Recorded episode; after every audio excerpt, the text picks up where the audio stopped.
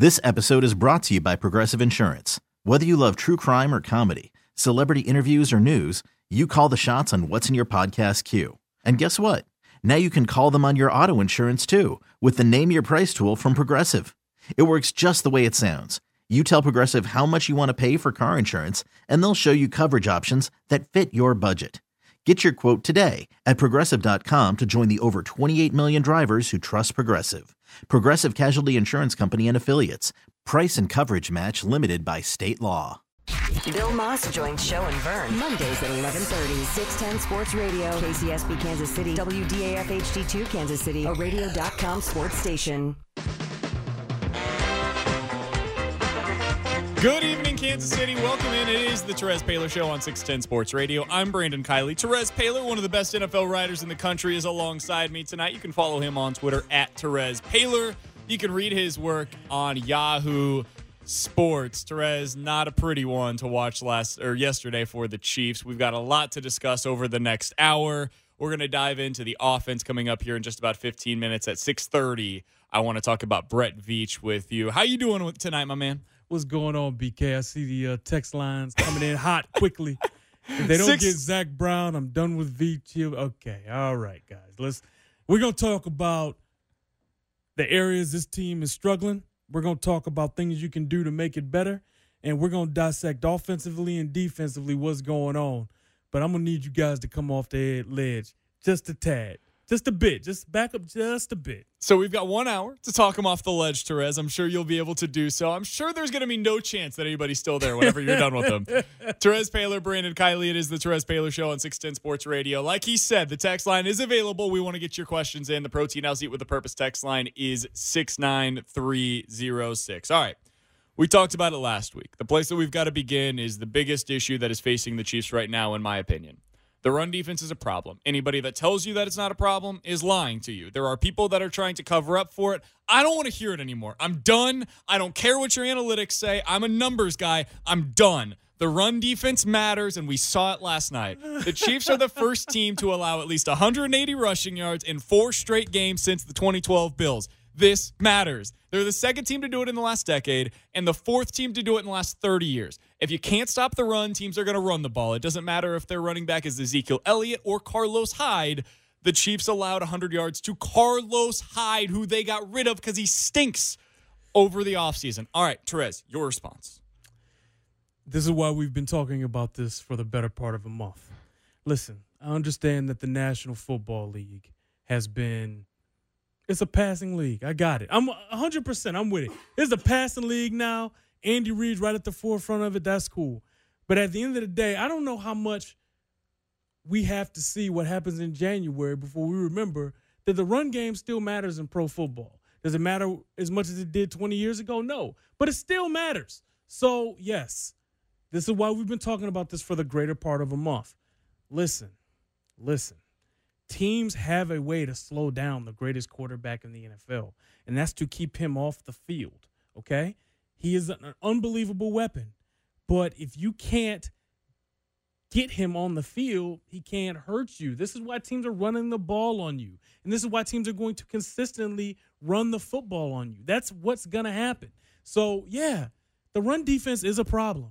And, BK, we've talked about this for the greater part of the month. It's not just like one area. Like, I wish I could tell you guys, hey, it's just the linebackers. They're undisciplined. I wish I could tell you that, hey, it's just the down lineman and that's stout enough at the point of attack. I wish I could tell you it was just the scheme, but I can't. It's all of it. So, at this point, you got to understand this is all those men in that defensive room, starting with the coaches and then the players, too, saying, okay, what do we have to do to get better? And then it's the front office saying, okay, what can we do to help these guys? Because, you're going to be a little limited in what you can do to fix this football team between now and March. So you guys better start picking it up individually in that building, or at the end of the year, we're going to be talking about, another disappointing season ending in the exact same way we've seen it end the last 3 seasons. It's interesting that you mentioned that, the way that it ended.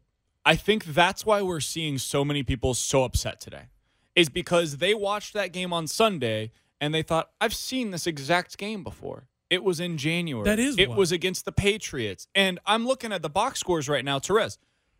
The Texans had 35 first downs against the Chiefs yesterday. The Patriots had 36 against them in January. It was the same blueprint to a T. It's not, and that's the thing, right? It's not like they're losing in new ways. It'd be one thing if it was just like, oh yeah, receivers are dropping the passes, and man, they gotta get Patrick Mahomes some help. Like, no, that's not what we're saying. I've written the same season-ending game story the last 3 years. Hey, can someone stop the run, please? Like, this matters in the NFL. Like, good teams are able to do it because the weather gets colder and the games not only change, like, the way they're played, they're called differently. And the way they're officiated is differently, too. So here's the thing. I got to imagine they know that. And the Chiefs have to make some adjustments. Players have to be better with it. The staff's got to be able to do some things. But at the end of the day, you know what's actually really interesting here? In a way, the fact that Patrick Mahomes is, like, playing through this ankle injury is, like, giving you the avenue to see why you have to be better. Because the truth is, if he was healthy, he'd probably overcome some of this stuff. I think they win the last two games if, like, Mahomes is healthy. And then it's just like, everything's great. And it's just like, hey, Mahomes just runs away from trouble. You don't think about the offensive line. You're not thinking about the run. It's easy to talk yourself into, hey, this is a pretty good complete football team when you got the best player in football. But when he's hurt, it shines a spotlight on the real issues on this team that they have to get better at. Now, I will say this too, man. This is really important here, okay? Why you have Superman, it's really important that you don't stake your entire hopes of winning a Super Bowl on that guy being Superman. Like, you can't just say, hey, go win us the Super Bowl, Superman, because too many things in this league happen that can change that equation. You still have to build a football team. There's 53 men on the roster. There's 22 starters. Still got to be a good football team. And I will say this. I've consistently told you that rebuilding this defense was going to be a 2-year deal. This is year one. Next year, the time's out. You're going to get another offseason to remake it. There will be changes made. There will be run stuffers on this roster. Yeah, that's going to happen. But, no one cares about that right now. Let's find some ways to make this football team better because, let's face it, if they can make the defense better, they can win a Super Bowl. I want to ask you about the offense. We'll do that on the other side. But right now, I want to ask you a very simple question that I'm sure does not have a very simple answer. How does it get better? Like, how can they improve the run defense? They don't need to be great. I'm not asking them to be top five. How do they not be the worst? Okay, so I will give you a historical comparison.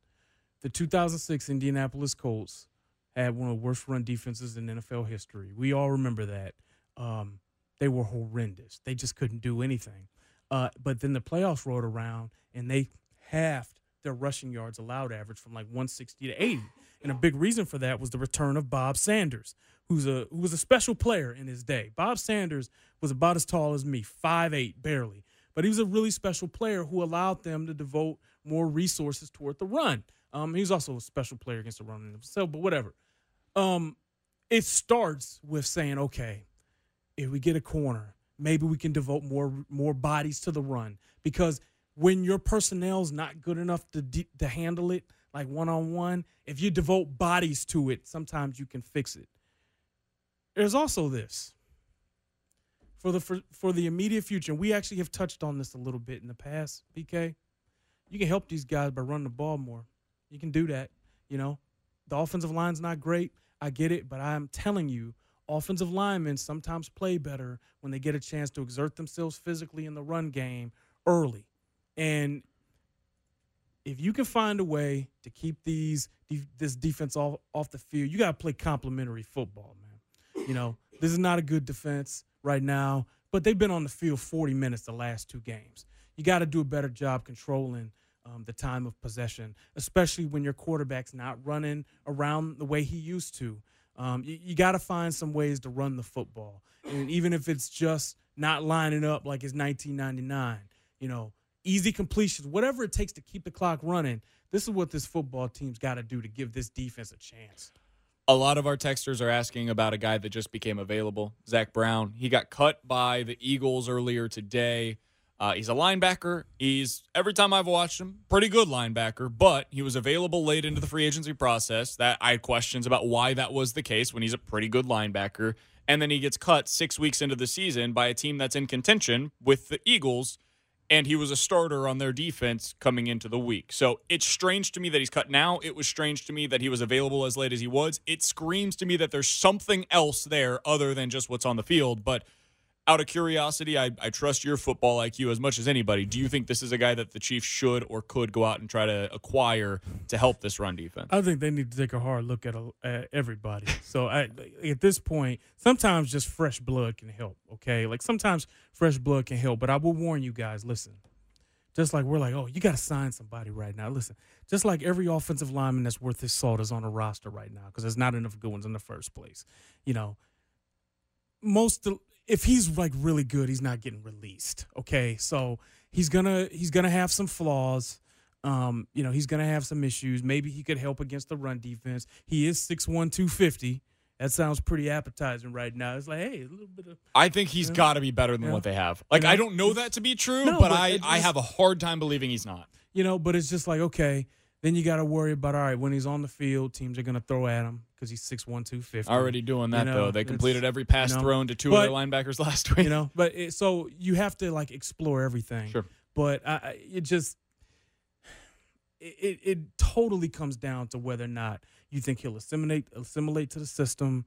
And, if you just want to run stop or play Ragland, like, it's not just that simple. It's about finding a good football player at that position that can at least hold up in the pass game.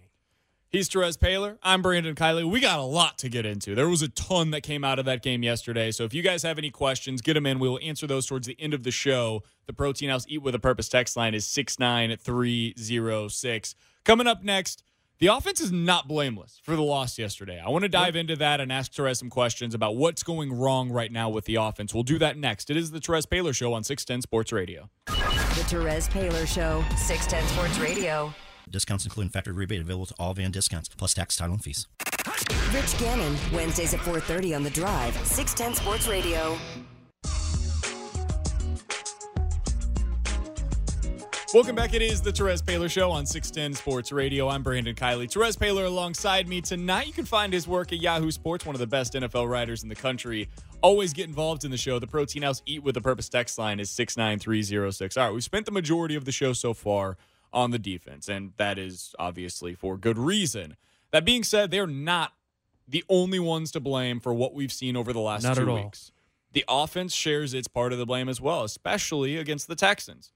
The Chiefs' offense posted its lowest total yardage in that game, passing yardage in that game, and completion percentage in that game of any game this year. Mm-hmm. They also had their fewest big plays of the season. They had 4 total big plays, and Mahomes had just 48 second-half passing yards. It was his fewest and a half all season long. Terez, the offense, for whatever reason, is sputtering. Mm-hmm. There have now been 8 quarters this year that they haven't scored in. Mm-hmm. There are quarters, like the second quarter against the Raiders, where they look like the best offense in football again, and the majority of the time, they look merely average. What's going on here? Easy. Here you go. And remember, football's not black and white. It's a shade of gray. I'm going to tell you every reason this offense is struggling right now. Very simple. Number one, the best quarterback in the NFL is unbelievably susceptible to just having his ankle touched. And when it gets touched, all of a sudden, all the things that make him magical, the X factor, escape artist trait, goes away. So now he's got to win in the pocket. He's throwing from one leg. That affects his accuracy. That affects the whole offense. So, okay, fine. Most of the time, he's actually looked pretty good even with that. So it's not him. It does not start with him. You are missing your left tackle, who everybody who is listening now, I'm sure, has a much greater opinion of right now than maybe they did 2 months ago. He is being missed, okay? You don't have Sammy Watkins. These are big losses as far as building and scheming in this offense, okay? Andrew Wiley was hurt, okay? At the end of the day, the Chiefs' offense is banged up. And it'd be one. Here's the thing. If Mahomes wasn't hurt at all, you probably wouldn't even notice. That's the crazy thing. But he is hurt. And they're still trying to get on the same page with other receivers. So you take away Watkins. You take away Fisher. you haven't been able to generate a strong ground game because the offensive line hasn't been healthy the last few. Hey, listen, everything gets affected. It's a symbiotic relationship on offense. So the Chiefs are going to have a lot of work to do on that side of the ball this offseason as well. Please know that. Like, hey, listen, not just veteran free agents. You could see some draft picks there, offensive line, another tight end, because every tight end they've got after Kelsey is someone that they signed as a free agent that is a young free agent too. Like, guess what? If you had like a premium tight end, maybe you could run more 12 personnel with – and it maybe it'd be a little bit more dangerous because – it's two tight end sets. Right, yeah. If two – thank you. I appreciate that. I got you. If two – yeah, my man. I'm getting dorky. If he's over here like, running more traps. Right, we're going to So if you're going to have like two tight end sets like that, it's very important that both tight ends are able to run and are able to catch and block. That's actually not that easy to find. You have to find a guy that can do both. You have to draft them early. So anyway, there's a lot that can improve on that side of the ball. But, man, listen, best way to get better on that side of the ball, keep Patrick upright, let that ankle heal. I saw this. This came from Bill Barnwell of ESPN.com. He wrote up about the Mahomes injury splits, right? So over the last 2 weeks, what does he look like before the injury, and then what does he look like after the injury? Before the injury, he looks like Patrick Mahomes. 70% of his passes are being completed. He's thrown for 670 yards over the last 2 weeks whenever he's not injured. Mm-hmm. He's had 5 touchdowns, 0 interceptions. That's tremendous. That is Patrick Mahomes. Pat. That's the guy. After he had his ankle hurt, completing 57% of his passes. That's like Jameis Winston level. 295 yards, 6 yards per attempt, 2 touchdowns, 1 pick. That's average. Yeah, he's throwing from 1 foot. That's average. You can't really even step in it. You can even see it as he takes his drops. His footwork's not the same. So, yeah, like look, this is one of the reasons I've been saying for a few weeks, like, you know, even if you know, like, the run game is not going to generate the fruit it did a year ago when you had Kareem Hunt and, like, a better offensive line, sometimes it just benefits just to do it. You know, you're reducing the shots on your quarterback. You're letting some of these offensive linemen establish themselves. And I'm going to tell you, if Patrick Mahomes can't really, like, run around and you're worried about his ankle, you know, Thursday night in Denver is not, like, a great time to just have a devil-may-care attitude about throwing the ball. Like, these guys want to get after him. Okay? Like, the Broncos are seeing, like, their last chance to really save their season in a meaningful way. That's a 2-4 football team.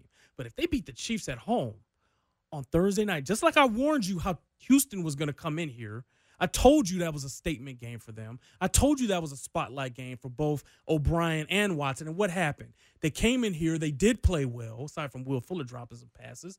And now people are talking about Deshaun Watson being an MVP candidate. I'm telling you right now, you are getting Denver's best shot on Thursday because this is the last chance for that team to save their seasoning in a meaningful way. They lose that game, they're done. They're looking forward to going to Acapulco in 3 months. They win it. Hell, they're one more win away from being 500, BK. So, on Thursday, I don't have this mindset, but I do disagree with one thing from you. I think it was the right game plan to go in passing against the Texans. I do. I understand the ankle injury. I understand that he didn't look the same afterwards. But really what Chiefs fans are mad about is the last 2 possessions of the game. 3 and out on both of them. That's what we're really mad at because the other possession they had in the second half, they only had 3 of them. That's part of the issue here. The other possession, they scored a touchdown. So it wasn't an issue there. It was really the last 2 possessions. The reason why I think that it was the right game plan, you look at who the Texans had at corner in this game. One of their starters was the guy that Chiefs fans hated when he was here. It was Phillip Gaines. Sure. He stinks. So you're attacking their biggest weakness. Right, against but this the is run. Not about that. Okay, this is about the time of possession being 40 to 20. Sure. That's not okay. So you're right. It's okay to start out throwing. That's fine. But, again, you still have to play some degree of complementary football.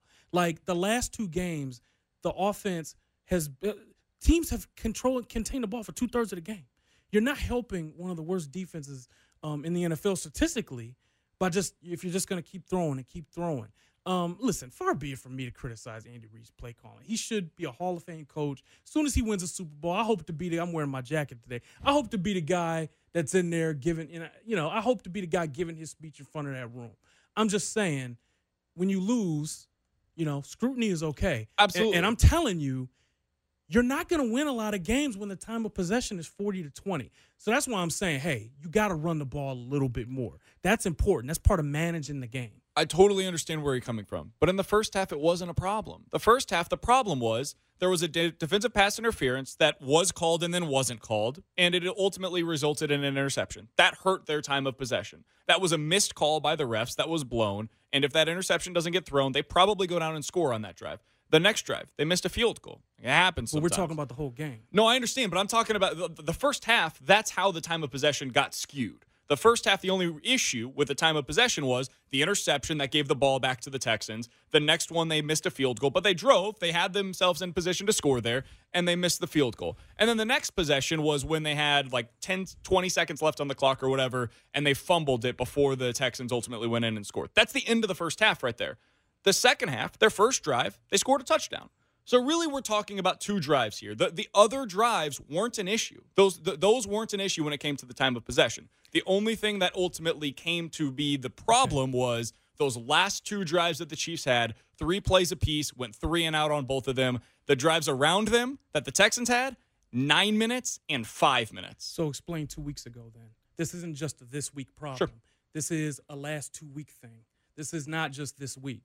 So, again, if you want to protect this defense that we both agree has been exposed, you have to run the football more. Not just this last game. This is something we've watched closely for the last month. It's okay to say, all right, my MVP quarterback's not quite the same. We got to protect him a little bit. This defense, Lord knows teams are running the ball on him. Let's try to establish ourselves a little bit and play complimentary football. So, like, I get it. I understand it. That don't change the fact that it's been 38 and 39 time of possession the last 2 weeks. Like, it doesn't change that at all. I'm with you. I totally understand. And 90% of our listeners are on your side of the argument here. And I understand that moving forward, they need to be more balanced. They need to have a better running game. I'm just saying, like, when you've got Patrick Mahomes, and he hasn't been at his best, so that's also part of the discussion here. He's been hurt, and so you want to run the football better in that situation. Totally get that as well. But when I have Patrick Mahomes and he is healthy, I do want to throw the ball 65, 70% of the time. He's not healthy. I get that. He's one hit away from having what you just outlined, all the negative stats. He's one hit away from becoming, you know, pick a quarterback. You know, that's what I'm saying. It's not just about – like, if he's 100% healthy, hey, let's throw 80%. I'm good. Let's go. Hey, you know, but he's not. At the end of the day, this still is about January. This is still about making sure this guy's ready to go. And I love the fact there's going to be like a 9-day break, 10-day break. Huge. After this game. That's huge. But, like, I'm telling you, I care more about having that guy that's ready to roll, you know, when it matters than, like, even trying to win this game. And you're trying to win it. You guys know what I mean. Just let's try to find a way to control this football a little bit. That's all I'm saying. Because, you know, you go in there and you get down and they know you're going to start throwing. Hey, you know, Von Miller and some of these guys can still get after the quarterback a little bit. And, again, you one injury away from an injury to this body part of this really special player that could sink your season. He's Terez Paylor. I'm Brandon Kylie. It is the Terez Paylor Show on 610 Sports Radio. Give us a text. The Protein LC with a Purpose text line 69306. If you have any questions for Terez, we'll get to those coming up in the final segment of the show. But coming up next, there have been a lot of questions, and I think fair questions, about Brett Veach after what we've seen the last 2 weeks. I want to ask Terez Paylor what his thoughts are, if it's fair to criticize Brett Veach for the off seasons that he's had so far. We'll do that next. It is the Terez Paylor Show on 610 Sports Radio. The Terez Paylor Show, 610 Sports Radio.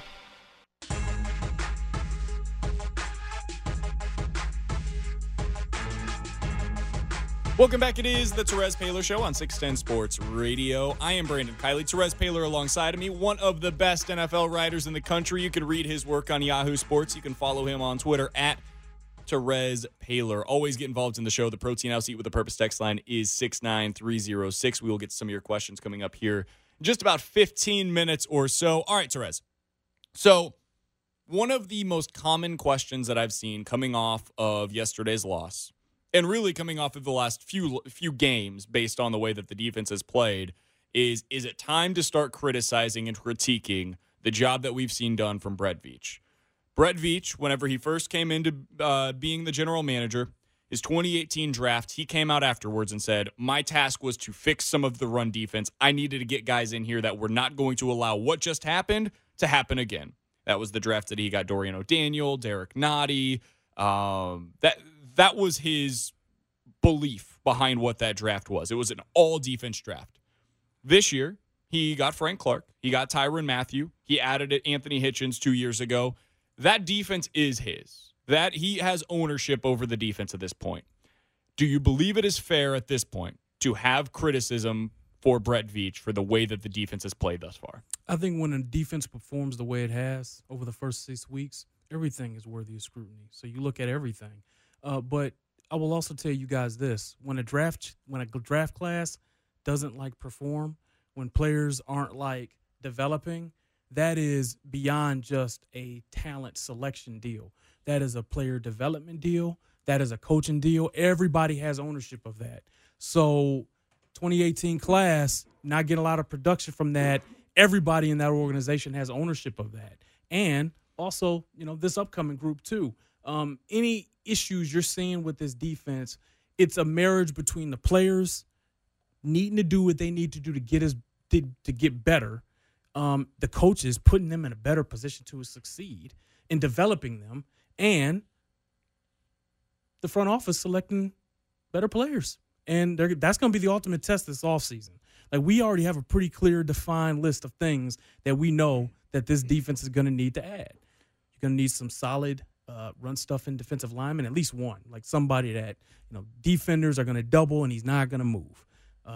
Linebackers who are sound against the run, ideally somebody that can play the run and pass. Because remember, if you can prove that you're good against or sound against the run, you're going to stop getting all these big looks. So you don't need to necessarily just go overboard and have a 1999 defense with three big run stuffers. You just need one, because the moment you do that, they're just going to say, oh, great, you invested all your money in big men that can play the run, now we're going to throw the ball on you. So you have to be smart about how you do it, but you do need kind of the wipeout dual, threat linebacker that's good versus the run and the pass. So there's some things they're going to have to do here. And listen, they've invested in Anthony Hitchens. They kicked the can down the road on that money. They need to get more out of him, right? That's putting him in better position to succeed. I don't know if that's moving him back to weak side linebacker. I don't know what it is, but you got to get more out of him.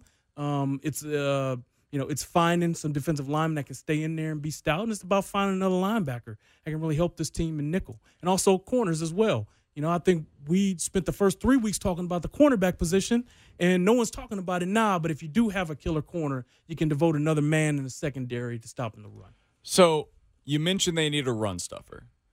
I was of the opinion coming into the year that was supposed to be Derrick Nnadi, and that was one of his picks, right? You mentioned they need a linebacker that's going to be good against the run and the pass. Well, they paid Anthony Hitchens to be that guy. That was Brett Veach's handpicked, selected guy. A lot of the holes that we're talking about were supposed to be filled. Right. They needed a better pass rusher. They went out and got Frank Clark and Alex Okafor and Emmanuel Ogbah. They needed guys that can stop the run on the defensive line. That was supposed to be Nnadi. They need linebackers that can play against the run in the pass. The entire linebacking core has been handpicked by Brett Veach. I understand it's going to take time. I totally get that. But Brett Veach for the first 2 years has almost entirely devoted his resources and poured a lot into it. Money, draft picks, everything into the defense. Right. And I'm just not seeing the results yet. Right. So again, when that happens, it's not just about the players you picked. It's about the development. It's about the coaching. Everybody at every level has ownership of that. So that's a team thing you got to fix. Because guess what? Go turn on the tape of Anthony Hitchens in 2017. Looked a hell of a lot better, right? So what was he doing there that he's not doing here? He's the same guy. What's going on, right? Is that coaching? I don't know. But I'm saying everybody owns a piece of that. It's player development.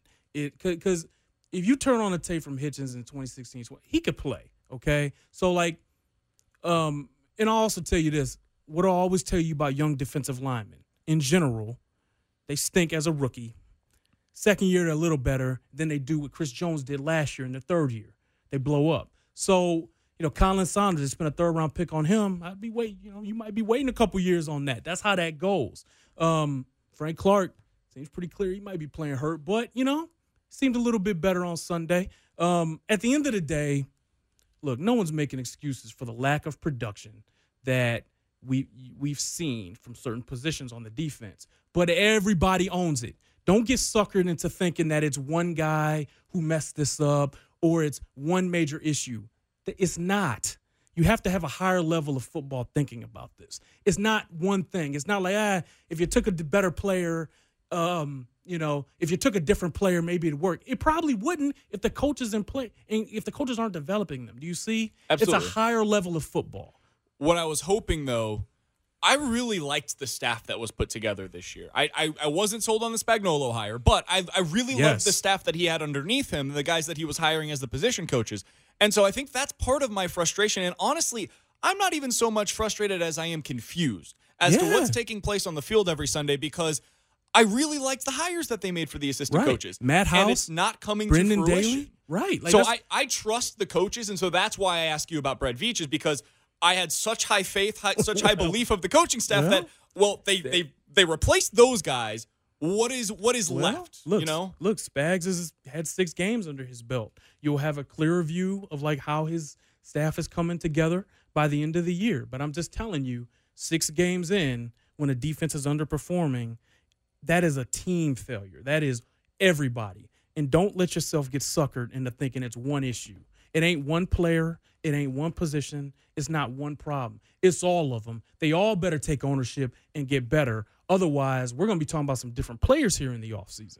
So earlier today, you mentioned that adding a corner to this group could help what the defense is against the run, because it allows you to bring more people into the box. It allows you to do more things as a defense coordinator. We were talking earlier today, and you said there's another thing that you didn't mention in your column today that you do think can help the defense. What is that? Well, we talked about that. It's running the ball. I think that, again, time, it's about managing the football game. You can help these guys by keeping them off the field. We've already discussed that, but that was one thing in my column from Sunday that I didn't stress. But if they can find a way to establish a run game, or at least even if they're short completion that you'll get, I care about this time being run off the clock. I do. I really do. And I just don't. I don't think it's a good thing when, if week after week, time of possession becomes an issue. I think that's going to be a problem, because this is only week 6 right now. We still got 10 more weeks of football to play. He's Terez Paylor. I'm Brandon Kylie. We got 15 minutes left on this show, Terez. We got a lot to get into. We will do that coming up on the other side. We got to go around the NFL. We want to hear from you guys. Text messages. 69306 is the Protein House Eat with a Purpose text line. If you have a question for Terez that you want answered, and I know there are a lot of questions from Chiefs fans right now. Get them in right now. Protein House Eat with a Purpose text line 69306. I also want to take a look at the Thursday night game. We got a quick turnaround this week for us and for the team. Yep. We'll take a look at that with Terez Paylor coming up on the other side. It is the Terez Paylor Show on 610 Sports Radio. The Terez Paylor Show, 610 Sports Radio. Wrapping things up here on the Terez Paylor Show on 610 Sports Radio. I'm Brandon Kylie. Terez Paylor alongside me. You can follow him on Twitter. Find his work there at Terez Paylor, also on Yahoo Sports. The Protein House Eat with a Purpose text line is 69306 to get any of your questions in throughout the show. We will get into those coming up here in just about 5 minutes or so. Before we go around the NFL, Terez, I did want to take a look forward to Thursday night's game against the Denver Broncos with you. It's a quick turnaround. That means for Pat, it's a quick turnaround for his ankle. For any of the guys that are coming back from injury, it's a quick turnaround for that as well. What are you expecting in this game against the Broncos? It's one of the least impressive passing games I've seen. So, they're going to come out. They're going to try to run the ball. Phillip Lindsay is fantastic. Phillip Lindsay's a really good back. Freeman's not bad either. So, get ready for the zone. Here it comes. Here comes the run game. Oh, gosh. And that's listen, what I wanted to hear. Listen. You're not going to be able to practice it because no one's hitting 3 days between games. You're going to have to devote resources to stopping it. Hopefully these guys are better against the zone run than maybe you think, because if they aren't, that gives Denver an opportunity to take control of this game and, again, control the clock. in a way that keeps Mahomes off the field, especially if they get out to an early lead. So there's no doubt about what this team's going to try to do. They're going to try to run the ball. Joe Flacco's the quarterback. They're limited what they can do throwing the ball. You know, they're going to try and push it downfield. At least they're going to scheme it up. He doesn't always pull the trigger.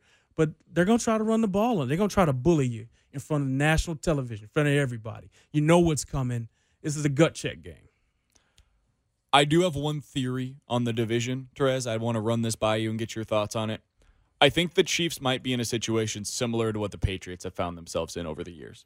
I think the division might stink. I watched the Chargers on Sunday. That team's terrible. They are awful. I don't think the Broncos are very good. This is a game that the Chiefs need to win. And the Raiders, I think, are average. I think the Raiders are a 7-9, 8-8 type of team at the end of the year. This is what the AFC East has been for years. And so the one advantage that I do think the Chiefs have right now moving forward is that at least they play in a division where I don't think they're at any risk of losing the division. They're not losing the division, and unless somebody very important gets hurt. Now, I will tell you this, too, as well. The schedule over the next 4 weeks, because it's not just Denver that's going to try to line up and run the football on you, okay? It's the Packers, it's the Vikings, and the Titans. All three of those teams will like nothing more than to run the ball down your throat. So you're going to have to get through that. The good news is if you can get through this four-game stretch, and I'm not going to sugarcoat it and tell you everything's going to be sunshine and rainbows by the time this four-game stretch is over. But if you can get through it and, still kind of, if you can get through it and be fine, the second half of the schedule is looking a little soft, aside from a game against the Patriots in December. So you're going through your tough stretch of the season right now. I actually think half of November and December can be pretty good for the Chiefs. So if you need another piece of optimism, that's something to keep in mind. Let's go around the NFL. Hit those beats for me, Chris Unocero. Let's start with this one. We talked about this a little off air. The Panthers have been really good since Cam Newton went down with injury. Do you think there's any concern about Cam getting his job back now that Kyle Allen's been playing as well as he has? No concern. I think the Panthers just keep taking Kyle Allen playing as well as long as they can because it allows Cam Newton to heal. But he's Cam Newton. When he's healthy, he will take the job again. And if he struggles over a period of games, then there's something to think about. But when you got a guy who's been your starting quarterback as long as he's had one MVP and gotten to a Super Bowl, you're not going to move on from him until you know it's time. One of the teams that the Chiefs do play, you bring up the schedule and how difficult it is coming up. They got the Vikings coming up. And the Vikings look fixed all of a sudden. They're now 4-2 after a beatdown of the Eagles on Sunday. Is this a team that's going to be back into contention in your opinion, Terez? There's only so much Kirk Cousins is going to do, but it does seem like the last 2 weeks, the yapping from Thielen and Stephon Diggs has helped open up the offense a little bit. I think that's a good thing. I think that they need to try to throw the football. Again, it's not going to be Patrick back there, but they got to throw it. They got to make teams respect it. And if they can, that opens up one of the league's best ground games. The Vikings can run the football. Dalvin Cook is fantastic. His backup is fantastic, Alex Madison. If they're good throwing the football, that's an offense in general that's very difficult to stop. I do think they will finish with 9 wins, 10 wins, maybe 11, something like that. One of the themes of yesterday's games, in my opinion, was watching Jameis Winston throw a ton of interceptions, and then later in the day, watching the Titans get shut out by the Denver Broncos and Marcus Mariota in that game being replaced by Ryan Tannehill. You think we're watching the beginning of the end of those two as starters in the league? Yeah, you think watching the Chiefs right now is difficult. Imagine being a Titans fan or a Bucs fan, and you've wasted the last 5 years watching a quarterback that's not going to be your guy. Misplaced hope is brutal in the National Football League. At least you've got the most important position settled. I think the Titans and the Bucs they're both going to look really hard at going back to the drawing board at that position this offseason. Going back to the drawing board is exactly what the Cowboys and the Rams are about to do. Cowboys and Rams each started the year 3-0. They looked awesome. And over the last 3 weeks, they have both gone 0-3. Terez, what the hell's gone wrong with those two teams? Cowboys haven't been able to establish a rhythm. I think we've seen that the first 3 weeks they played 3 patsies. Now they're facing teams that are punching back, and they're having a difficult time answering that bell. The Rams I'm really concerned about. I actually think Dallas will respond. I'm actually really concerned about the Rams. Number one, there's a Super Bowl hangover. Any team that gets to the Super Bowl and loses, it almost always, unless they're the Patriots, the next year's surprisingly bad. The second thing is Goff looked atrocious. Jared Goff had been throwing pretty well up until yesterday, but you can't throw for 72 yards or whatever he threw for. 78 yards, a long of 12, 0 for 9 on third downs. I'm actually really worried about the Rams. I don't think their offensive line is as good. The defense suddenly lost its bite. I'm very concerned about the Rams. I think the Cowboys will bounce back, but I'm concerned about the Rams. Aqib Talib also put on IR earlier today. And that's an attitude guy. That's an attitude guy for them. You hate losing those guys. He's not an insignificant player in that secondary. Also, I would guess, I don't know this to be true, but I would guess that's a guy that Marcus Peters respects. And that's somebody that you want on the field as opposed to not having him out there. No. Peters and Talib are close. Yeah. So, yeah. We've been down that road here in Kansas City. All right, last thing that I wanted to get to from around the NFL. It is in that Rams game. They played the 49ers and got their teeth kicked in. I was very slow on the 49ers to come around to that team. I think they're actually good. 49ers, what do you think about them? They have the best nickel defense in the NFL. That's because they invested so much draft capital in these defensive linemen. And then they traded for Dee Ford, who's been secretly pretty good, only playing 40% of the snaps. It'd be really nice to have him here right now. You know, but trust me, if he was here right now, you guys would be complaining about him too. Oh, Dee Ford can't play against the run. Oh, why did we keep him? You guys would be bringing up the offsides thing. That was for the best for everybody. Don't you put me in that category of you guys. No, it's everybody. It's everybody. It's everybody that was ready to see Dee Ford go. But anyway, yeah, they got the best nickel defense. And like the key to it is that they got two linebackers that are really good that don't really have to come off the field. Freddie Warner, Quan Alexander. That's how you build a defense. They invested the draft capital, some smart free agent signings, and now you add that to a run game everyone's trying to hijack. Everybody wants to have the Kyle Shanahan inside, outside zone run scheme, that play action off of it. You got a team that's going to win double-digit games and is going to be in the mix to win that division, even though I like the Seahawks. I'm telling you, that's a good football team, man. Kyle Shanahan is a boss. He is straight up a boss, man. Yeah. He's awesome. It takes a couple of years for for players to be able to kind of assimilate into his system, but once they do, watch out. All right, let's get to some of the texts from the listeners. The Protein LC with a Purpose text line is 69306. I've seen a lot of people ask this question. I don't think they should do it. I don't think they should even consider it, in my opinion. But should the Chiefs consider benching Patrick Mahomes on Thursday in order to get him healthy over the next 2 weeks to be ready for the Packers game? If you were going to bench Mahomes, you should have done it the week after. Like, you should have done it right after he originally suffered the ankle sprain. Done it for 2 weeks and been done with it. So now you're going through it. Now he's playing through it. I think the answer, more two tight end sets, a little more fullback stuff. Run the football a little bit more, protect him that way at this point. Especially now, you've let him play the last two games. Let him play against Denver because you actually need this game now, and then just hope that he gets the rest he needs over the 10 days afterward. The Protein LC with a Purpose text line is 69306. Terez, did we put too much blame on Bob Sutton? Maybe he really was dealt a bad hand because the adjustments. You don't even believe that as you say that. Like I'm not asking. No, I'm just saying, but I can tell. Like, I can tell when you really believe something and when you don't. Like, you just like, let me just read this. Like, no, guys, come on. It's been 6 years. Like, it was just time. Like, sometimes with coaches, the message gets stale. It's just time to go. It was time for Bob to go. Let's see with his new staff what kind of strides they can make over the next few months. But no, it was still time to go. Bob Sutton's new team is doing really well defensively, Chris. Yeah, I mean, look.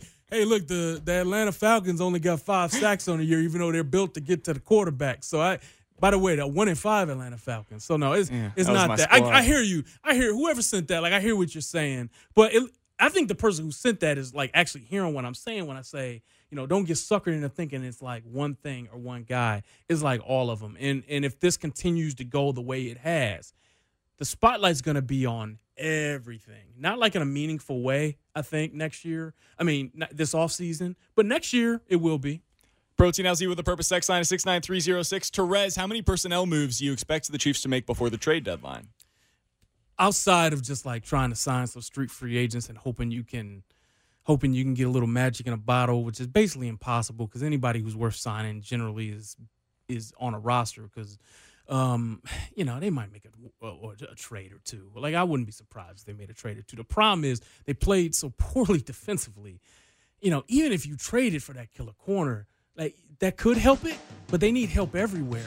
And you could also make a really good case before we get out of here. The thing they need the most is like cheap, cost-controlled defensive talent, because we know what Mahomes is about to get in about 3 months. Quickly, how much worse are the Chiefs than the Patriots right now? It's pretty clear. I think the Patriots are class of the NFL, and I think the Chiefs are like in that class, like below it. But the good news is that as far as the AFC goes, you know, maybe the Texans have kind of snuck in there with them. But like, as long as you've got a Mahomes and he's 85% or better, you can win anywhere in January. He's Terez Paylor. I'm Brandon Kylie. This has been the Terez Paylor Show on 610 Sports Radio. We are here with you guys each and every Monday night from 6 until 7 o'clock on 610 Sports Radio. Follow Terez at Terez Paylor. Be reading his work. You should do it all the time. It is on Yahoo Sports. I'm Brandon Kylie. For Chris Unosero, we appreciate his help behind the glass. It's the Terez Paylor Show on 610 Sports Radio. This episode is brought to you by Progressive Insurance. Whether you love true crime or comedy, celebrity interviews or news, you call the shots on what's in your podcast queue. And guess what? Now you can call them on your auto insurance too, with the Name Your Price tool from Progressive. It works just the way it sounds. You tell Progressive how much you want to pay for car insurance, and they'll show you coverage options that fit your budget. Get your quote today at Progressive.com to join the over 28 million drivers who trust Progressive. Progressive Casualty Insurance Company and Affiliates. Price and coverage match limited by state law.